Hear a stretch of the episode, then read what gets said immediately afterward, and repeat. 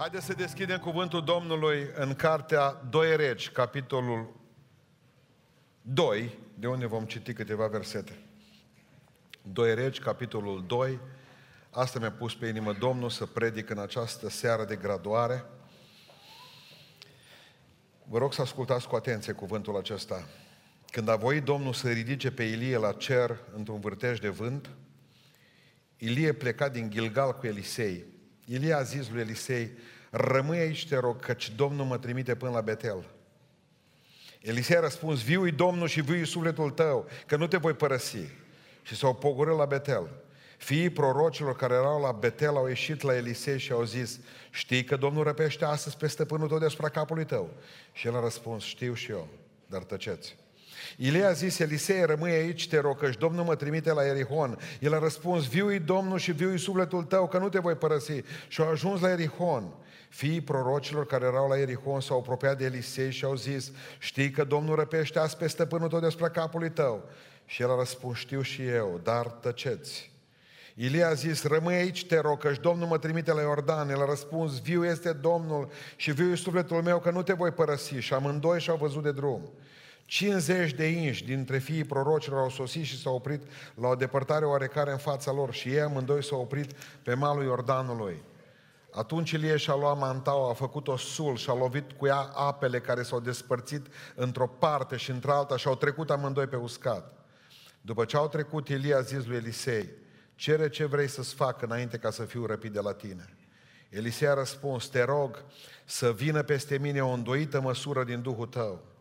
Ilie a zis, greu lucru ceri, dar dacă mă vei vedea când voi fi răpit de la tine, așa se va întâmpla. Dacă nu, nu ți se va întâmpla așa.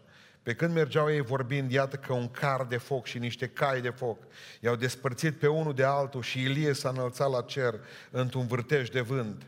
Elisei se uita și striga, Părinte, părinte, carul lui Israel și călărimea lui și nu l-a mai văzut. Apucându-și hainele, l-a sfâșiat în două bucăți și a ridicat mantaua care dăduse drumul Ilie. Apoi s-a întors, s-a oprit pe malul Iordanului, a luat mantaua care a dăduse Ilie drumul, a lovit apele cu ea și a zis, unde acum Domnul Dumnezeului Ilie? Și a lovit apele care s-au despărțit într-o parte și într-alta și Elisei a trecut. Fiii prorocilor care erau în fața Erihonului când l-au văzut, au zis, Duhul lui Ilie a venit peste Elisei și au ieșit înainte și s-au închinat până la pământ în fața lui. Amin. Haideți să reocupăm locurile. Una dintre cele mai spectaculoase povești din Sfânta Scriptură. Uh, schimbarea gărzii, așa se numește. Transferul de ungere de la o generație la alta. Ridicarea mantalei de pe umerii lui Ilie și apoi punerea mantalei pe umerii lui Elisei fără să contest meritele generației de dinainte de mine și fără să exagerez meritele generației noastre. Vreau să spun generației acestea de slujitori că nu veți putea face niciodată și nu veți putea sluji generației lui Elisei cu ungerea lui Ilie. Pentru că va trebui, indiferent cât de dragi ne-au fost bătrânii noștri, va trebui să înțelegeți în această seară, așa cum Elisei n-a putut cu ungerea lui Ilie să slujească, ci a avut nevoie de dublă putere din puterea lui Ilie, și voi veți avea nevoie de dublă putere din ungerea generației pe care am slujit-o eu, a generației pe care am reprezentat-o.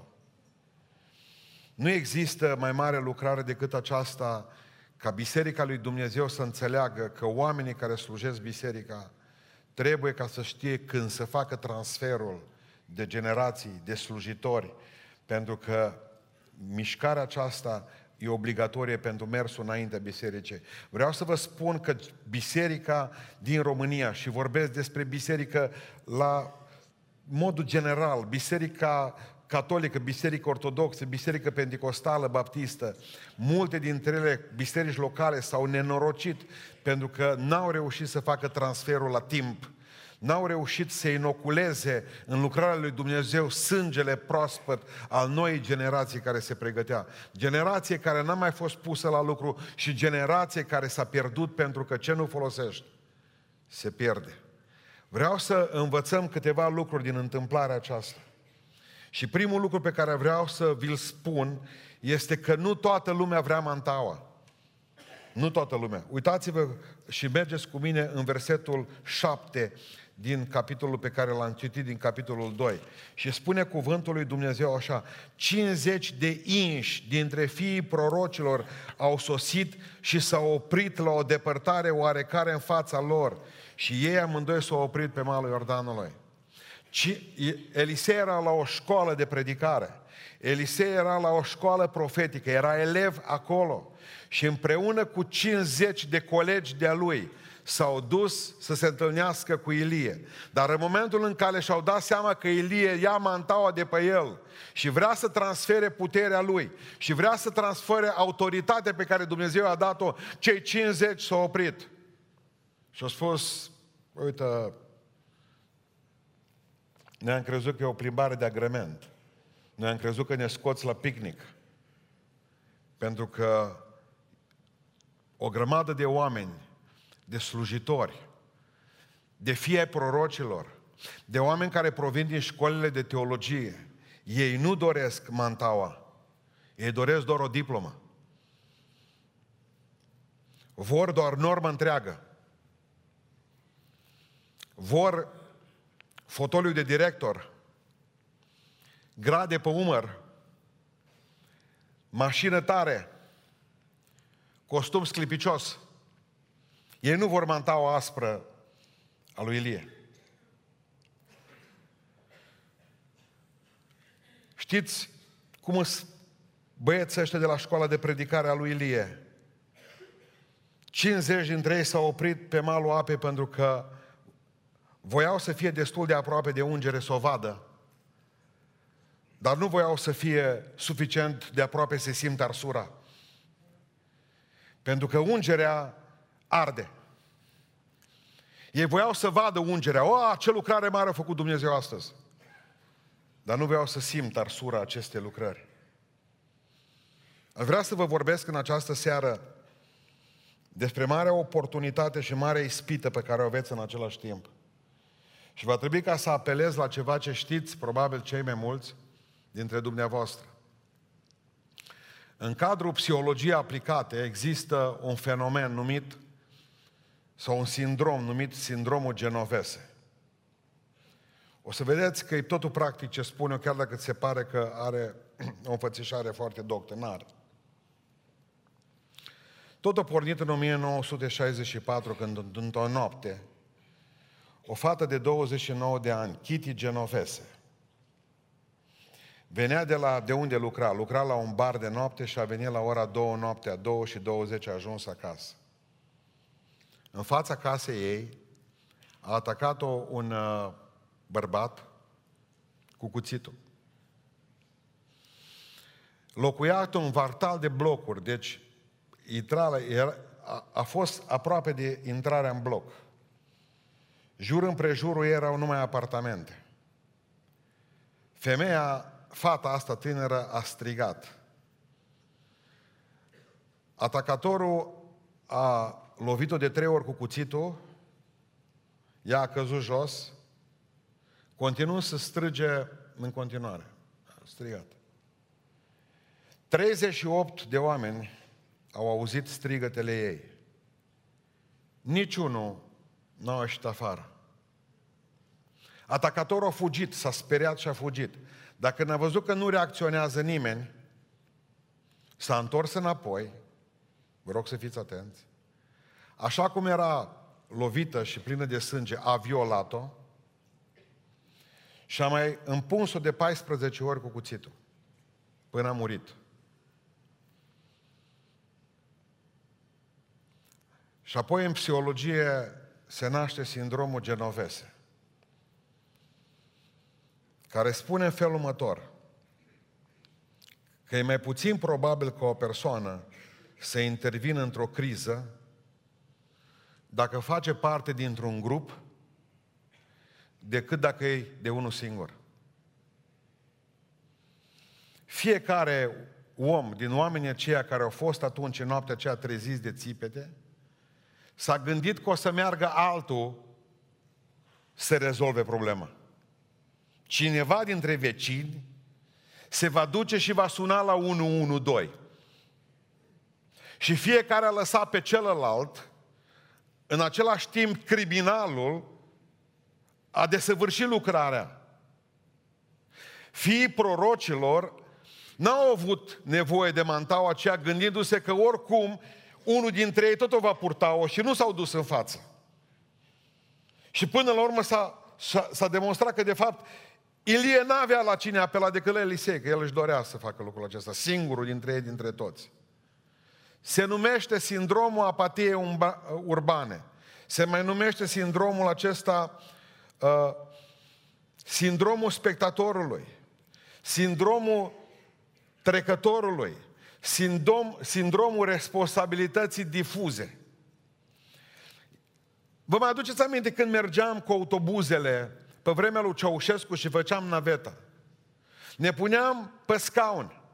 Apărea femeia aia însărcinată, în luna a opta, gâfâind, ținută de bare, se ținea de bările de la autobuz.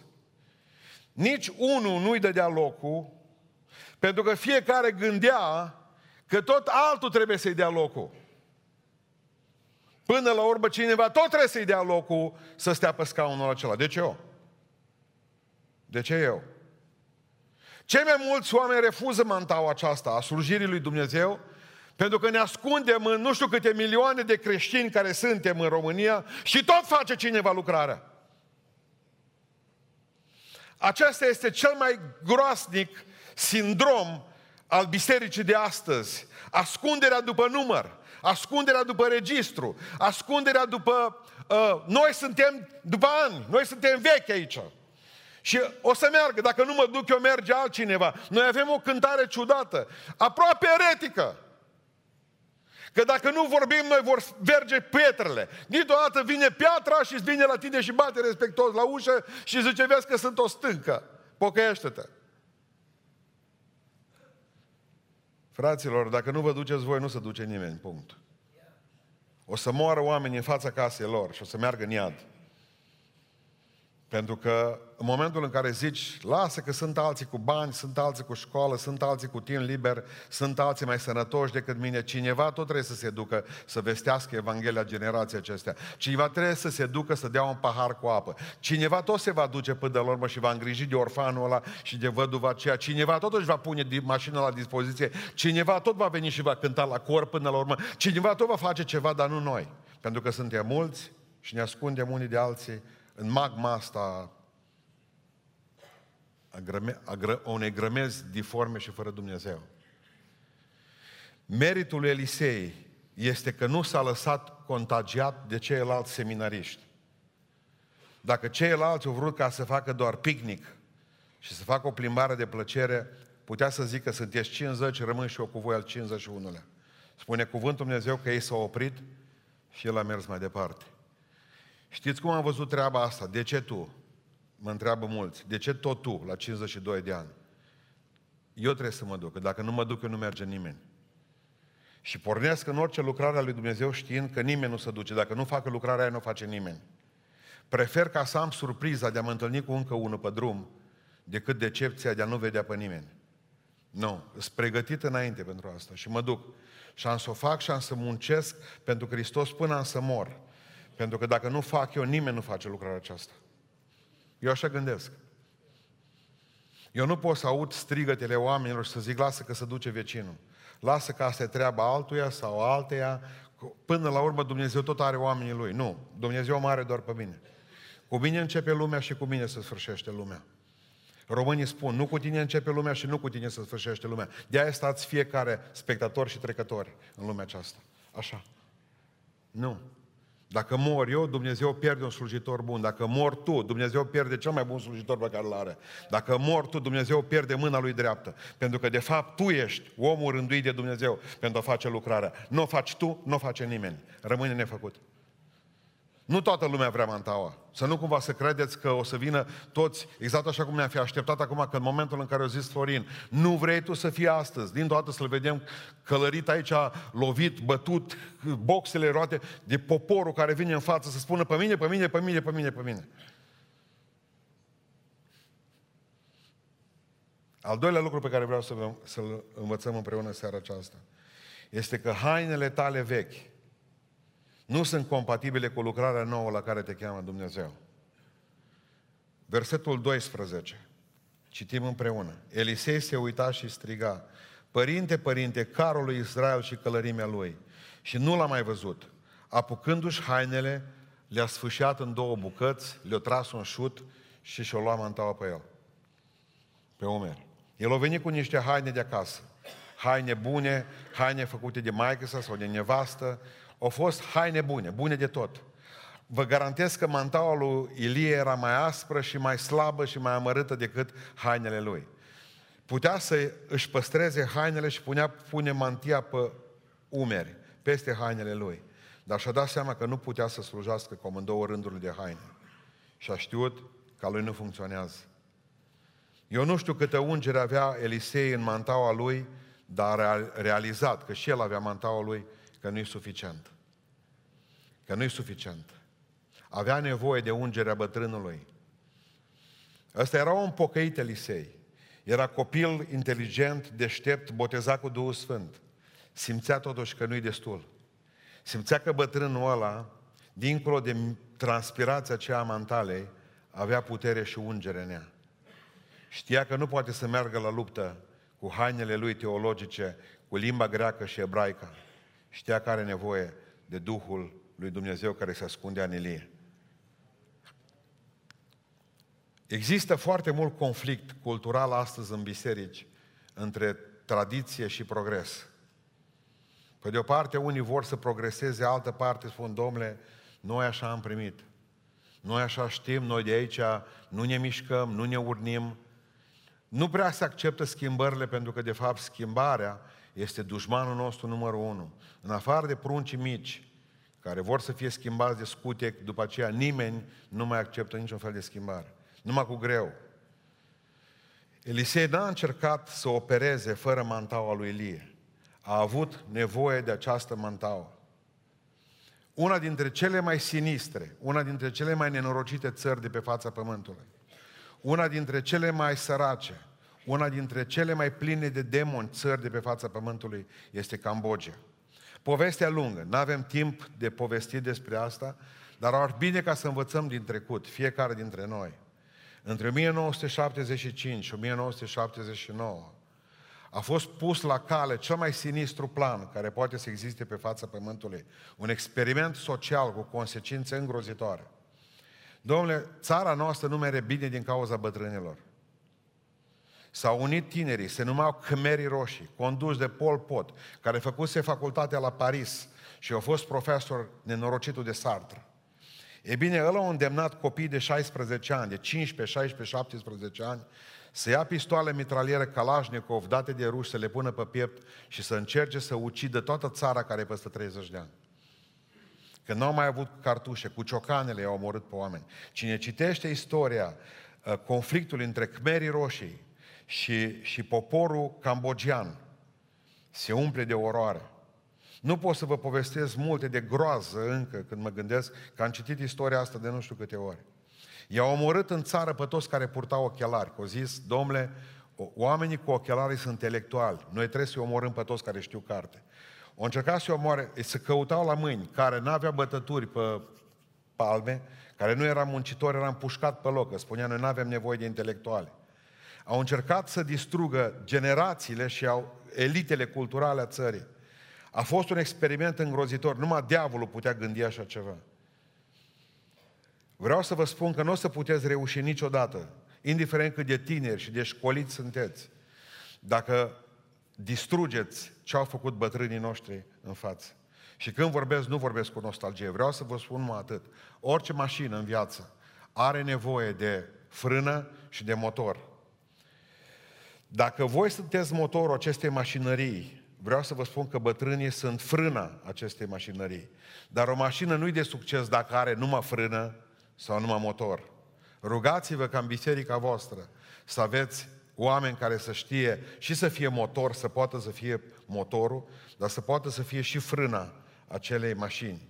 Nu poți arunca istoria pe fereastră. N-aveți cum arunca istoria pe fereastră niciodată pentru a ajunge la destin. Întotdeauna destinul are de-a face cu istoria. Și mai este ceva ce vreau să vă spun, că viitorul nu se poate realiza fără lecțiile trecutului. Nu poți opera cu ungerea lui Ilie fără dubla măsură a lui Elisei. Ce trebuie conservat în biserică? Că eu am auzit că trebuie să conservăm câte ceva în biserică. Singurul lucru care trebuie să-l conservați în biserică este doar sfințenia. În rest, toate metodele schimbătoare. Atât să rămână în bisericile voastre și unde veți sluji. Sfințenia. Metodele cum se ajunge la om trebuie să fie de la o generație la alta noi. Pentru că generațiile se schimbă. Și Pavel s-a făcut, spune, spunea Sfântul Apostol Pavel, m-am făcut tuturor totul ca să mântuiesc pe unii dintre voi. Pastore zice așa ceva în biserica noastră nu se face. O să muriți și au murit. Am fost profetul atâtor morți în România, pentru că le-am spus, n-aveți nicio șansă. O biserică care nu înțelege că trebuie să se schimbe. Elisei nu se desparte de Ilie, a rămas loial, au trecut, au trecut Iordan împreună, au intrat în Iordan împreună. Eu spus, părinte, eu nu plec fără tine. Eu nu vreau să mă duc să fiu uh, exponentul unei biserici de zănatiști tineri. Nu vreau să fac asta, părinte, vreau să fiu împreună cu tine. Vreau ca să lucrăm pentru împărăția lui Dumnezeu, că el n-a știut atunci, știu și eu, zice că pleacă Ilie. Dar totul nu a venit să creadă chiar astăzi. Vrem să rămânem împreună. Numai nu putem să rămânem împreună. Bătrânii i-au fugărit.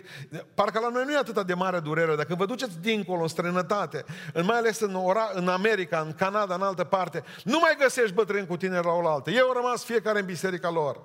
Pentru că n-au înțeles că trebuie ca să... Bătrânii, domnule, când am auzit, plecam în America, nu venea să cred. Unde viți copiii? Păi zice, în lume, în droguri sau în cel mai bun caz într-o biserică de americani. De ce? Au stat acolo, domnule, noi nu învățăm engleza. Doar trebuie 40 de ani să înțeleagă că trebuia ca să vorbească două boabe de engleză și ei. Să aibă predici și pentru tineri în limba engleză și pentru bătrâni în limba română. O conserva limba română. Pum! Păi dacă v-a fost atât de dragă româna, de ce n-a stat, mă, să, să, să vorbiți în România, mă? În momentul în care s-au dus acolo, au devenit mari apărători ai românilor. Bă, drapelul românilor țintuit pe casele lor. Până atunci nu l-au pus în România. Au devenit mari patrioți fugiți peste hotare. Domnule, la noi în biserică nu-i voia asta. Mi-aduc aminte că au zis la început, în primul rând, domnule zice, ce cântări? Fiecare cu harfa în mână. Bun, la început nu au vo- nu fost voie cu orga. După aceea au fost voie cu orga. După aceea au zis, da, da, da, da, numai din harfa de cântări. Când au venit retroproiectorul, că au fost retroproiectorul, de la satana avem, zice, scris pe perete. Televizor, nu ne uităm. Atunci, în momentul în care a fost videoproiectorul, ăla a fost dezastru. Nu reușeam să fac diferența între retroproiector și videoproiector. Nu, noi așa am primit, noi așa, așa am primit. Oameni buni, voi ați primit în opinci, de ce purtați pantofi? De ce nu umblați cu căruța în continuare? De ce aveți mașină cu 180 de cai? Acolo stăm, nu mai măr tinerii la Biserică Ortodoxă. De ce nu mai măr? Pentru că nu suportă să strea trei ceasuri să asculte Evanghelia, să asculte Evanghelia cântată pe nas. Nu înțeleg nimic.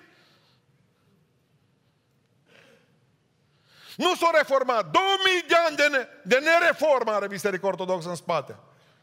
2000 de ani în care au stat înțepenită până când s-au dus tineretul tot din ea. Mai sunt bătrâni în biserică. La ora asta, la vecernie, nici bătrâni nu mai sunt. Domnule, noi nu se schimbă nimic, noi nu schimbăm nimic. Până au murit, bisericile noastre mor pentru că noi nu schimbăm nimic. Noi așa am primit. Sfințenia nu se schimbă, restul sunt detalii. Ce nu înțeleg, ce nu înțeleg eu nu înseamnă că e greșit. Înseamnă că e altfel. Pentru că spunea mai înainte că pericolul tinerilor, spunea Florin, pericolul tinerilor este de a imita. Pericolul bătrânilor este de a limita.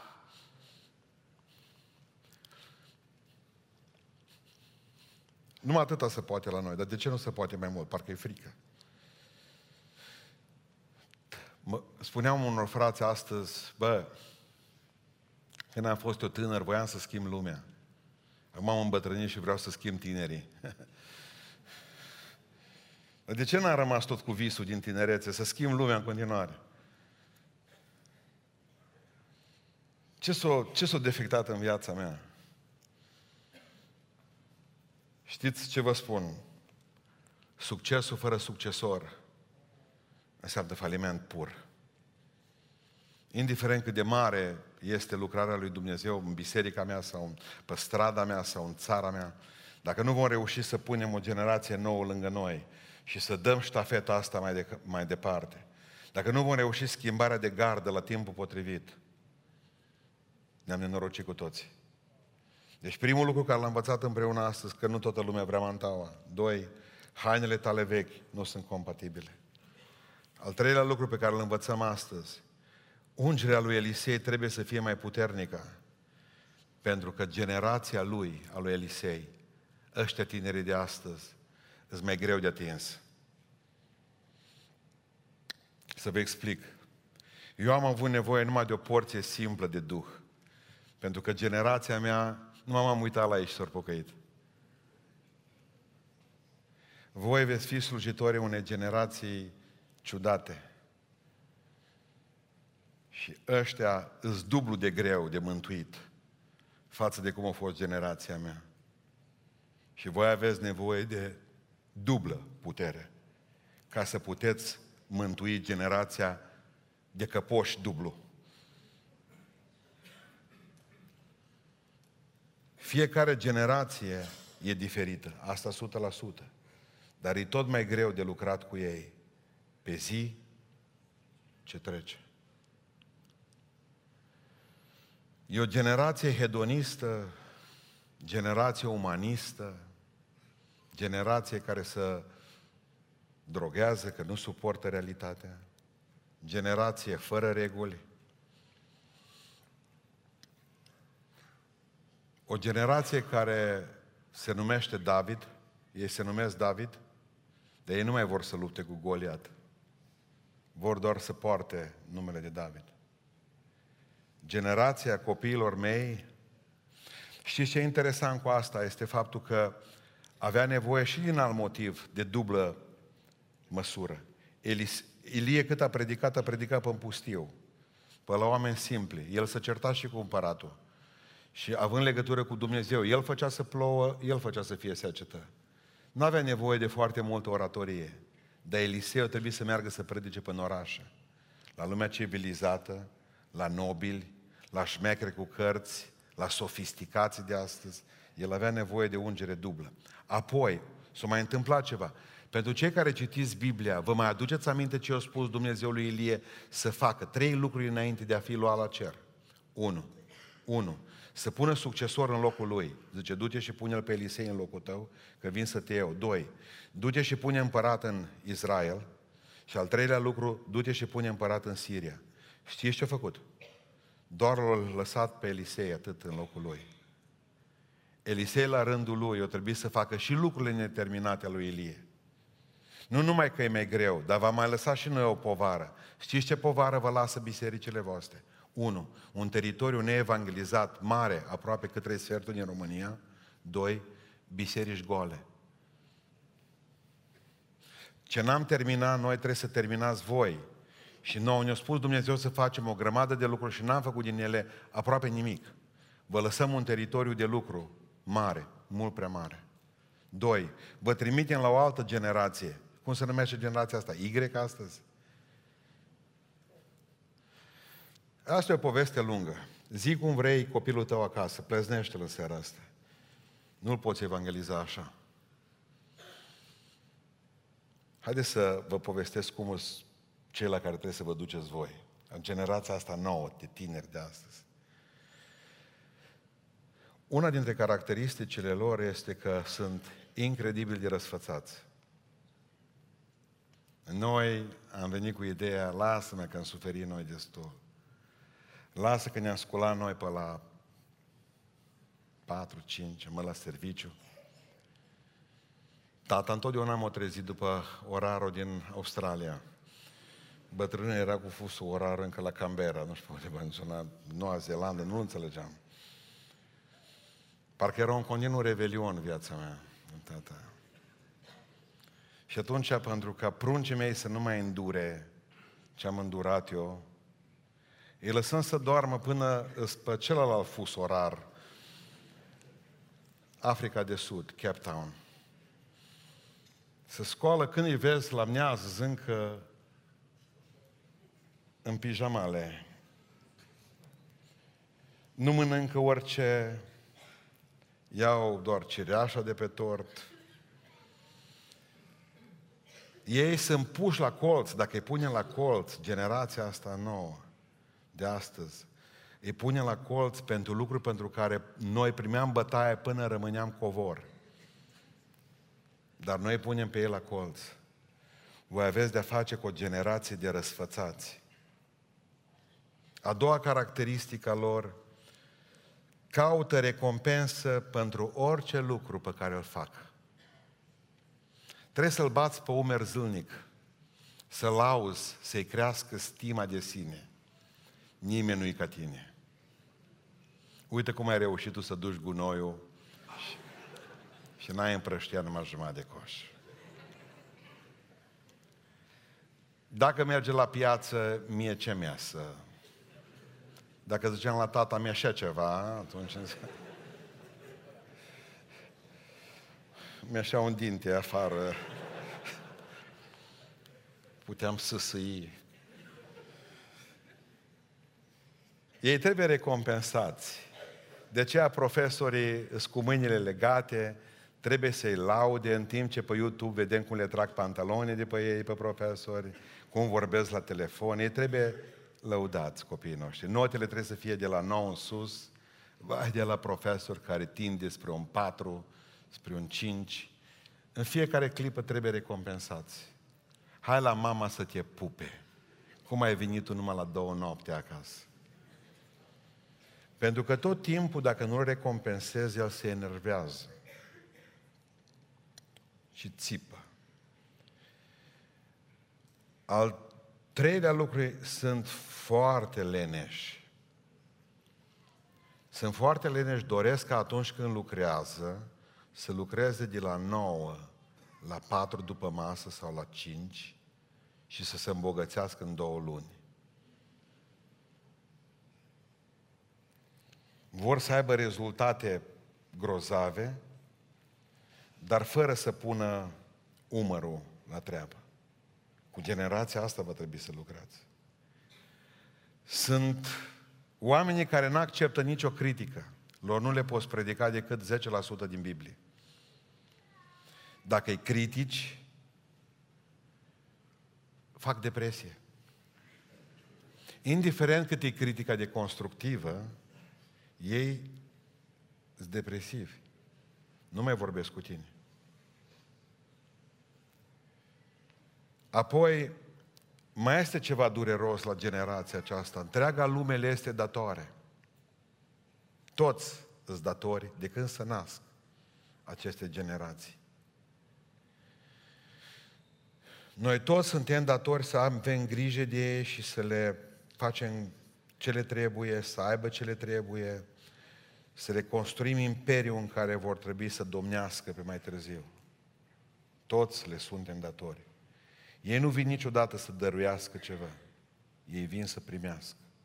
Școala trebuie să le dea, biserica trebuie să le dea. Noi suntem datori vânduți acestei generații. Ei sunt deosebit generația aceasta, sunt deosebit de periculoși pentru că sunt cei mai mari șantajiști a unei generații, spunea un psiholog american, Arthur Neve. Pentru că sunt singura generație care spun, dacă nu le faci ceva, că poate fi mai rău. Și nu mai vin acasă și se apucă de droguri dacă tu nu faci asta. Și dau exemple cu ei care s-au urcat pe bloc și s-au aruncat de pe la etajul 5, că ei se sinucid. spunea că niciodată istoria omenirii n-a cunoscut o generație mai șantajistă ca a lor. Ei amenință părinții. Și știți de ce? Pentru că sunt adepții filozofiei pol- corect politic. Ei nu suportă niciun fel de discriminare, nici aceea a degetului. Ridicat. La ei sunt toți egali. La ei, sunt, la ei totul e bine. La ei tot, orice păcat, orice lucru scârbos, la ei este bine pentru că ei nu vor să contrazică pe nimeni. Pentru că la ei toți sunt buni. La ei nu există lumea împărțită în bine și în rău, în minciună și adevăr. La ei totul e o apă și un pământ. Adevăr nu există, vorbim despre relativitate, totul e relativ în lumea lor. Mai este ceva dureros la oamenii aceștia. Caută cea mai ușoară cale pentru a face orice lucru. Și asta este grav. Pentru că în momentul în care dau de greu, se descurajează din prima. Ei își fac planuri pentru orice lucru și de aia nu iau bacalaureatul. Când nu iau bacalaureatul, consideră că e un prăpăt. Gata. S-a sfârșit lumea. Și în momentul în care au pierdut primul match, ei nu se vor mai duce să mai câștige din nou victoria sau să se ducă la al doilea, la a doua luptă, la a treia luptă. Ei nu mai luptă. Aveți o generație în față care e singura generație care au reușit performanța să amâne la nesfârșit orice lucru. Dacă te duci și spui celui din generație, copiii voștri de acasă, trezește-te, o face un ceas mai târziu. O amânat trezirea din somn. Doi, dacă spui să ducă un lucru, de 10 ori, de 20 de ori spui să-l ducă lucrul ăla, că la mână. Știți de ce? În interior crede că vine clipa când poate nu trebuie să mai fie făcut. Vine o cometă, prăpădește pământul, el o scăpat de dusul gunoiului. El așteaptă mereu ca acel lucru să se dizolve de la sine. Sunt oamenii care amână lucrurile. Și ultima caracteristică acestei generații, la care mai am o putere să mai zic ceva, este că e singura generație, tot același Arthur Neff zice, e singura generație care reușește să recompenseze prostia. Ei sunt fericiți când, dacă îți băgat de seamă, ei dau premiul ăla care a picat în bot la care au băut-o 20 de beri. La noi, uh, premiul întâi lua unul care a făcut ceva bine. La ei premiul întâi la care face ceva rău. Ei dau like-uri la, la să mai continue, să mai sară o dată de pe bloc. Dacă nu și-o frânt capul în prima săritură. Ei cu cât ești mai ciudat, ca așa lucru, cu atâta te bagă în față actorii lor, uh, lumea lor, vedetele lor, sunt oameni care fac cele mai mari prostii și ei, toată lumea aplaudă. Ei consideră că e de bine. La oamenii ăștia trebuie să vă duceți. Și aveți nevoie de dublă putere. Că dacă nu-i prăpăd. De două ori mai greu de mântuit decât generația noastră. Și vreau să închei cu o întrebare în seara aceasta. Cine va ridica mantaua? Cu asta a început Florin. Cu asta vreau să închei eu. M-am gândit la un moment dat să vă aduc niște tricouri astăzi, știți? Dacă eram undeva păstor în Oradea, la o biserică, aduceam niște tricouri acum și le zvârleam cine vrea să ia mantaua asta. Dar m-am gândit că s-ar putea să cadă toate pe mochetă și ance culege după ce plecați de aici. Vă dau un sfat vouă, în schimb. Niciodată să nu ridicați mantaua dacă nu sunteți dispuși să o purtați. Vă spun în numele Lui Iisus Hristos când vom trece cu ungerea pe la voi să spui, uite, eu vreau numai diploma. Și noi vom mima ungerea ta. Pentru că sunt oameni care vor doar să simtă o furnicătură temporară, o zgâlțitură zdravănă de har. Numai că Dumnezeu nu vrea războinici de weekend și de duminica. Dumnezeu vrea războinici de fiecare zi. Dumnezeu nu va ridica mantaua în locul nostru. Și Dumnezeu nu va da nici ungerea ta al cuiva. Ungerea aia va rămâne în aer. Am auzit că să da coroane de la unul la altul. Nu, nu se dă. Coroana ta va rămâne suspendată. Nu te așezi sub ea, nu va fi dată la nimeni.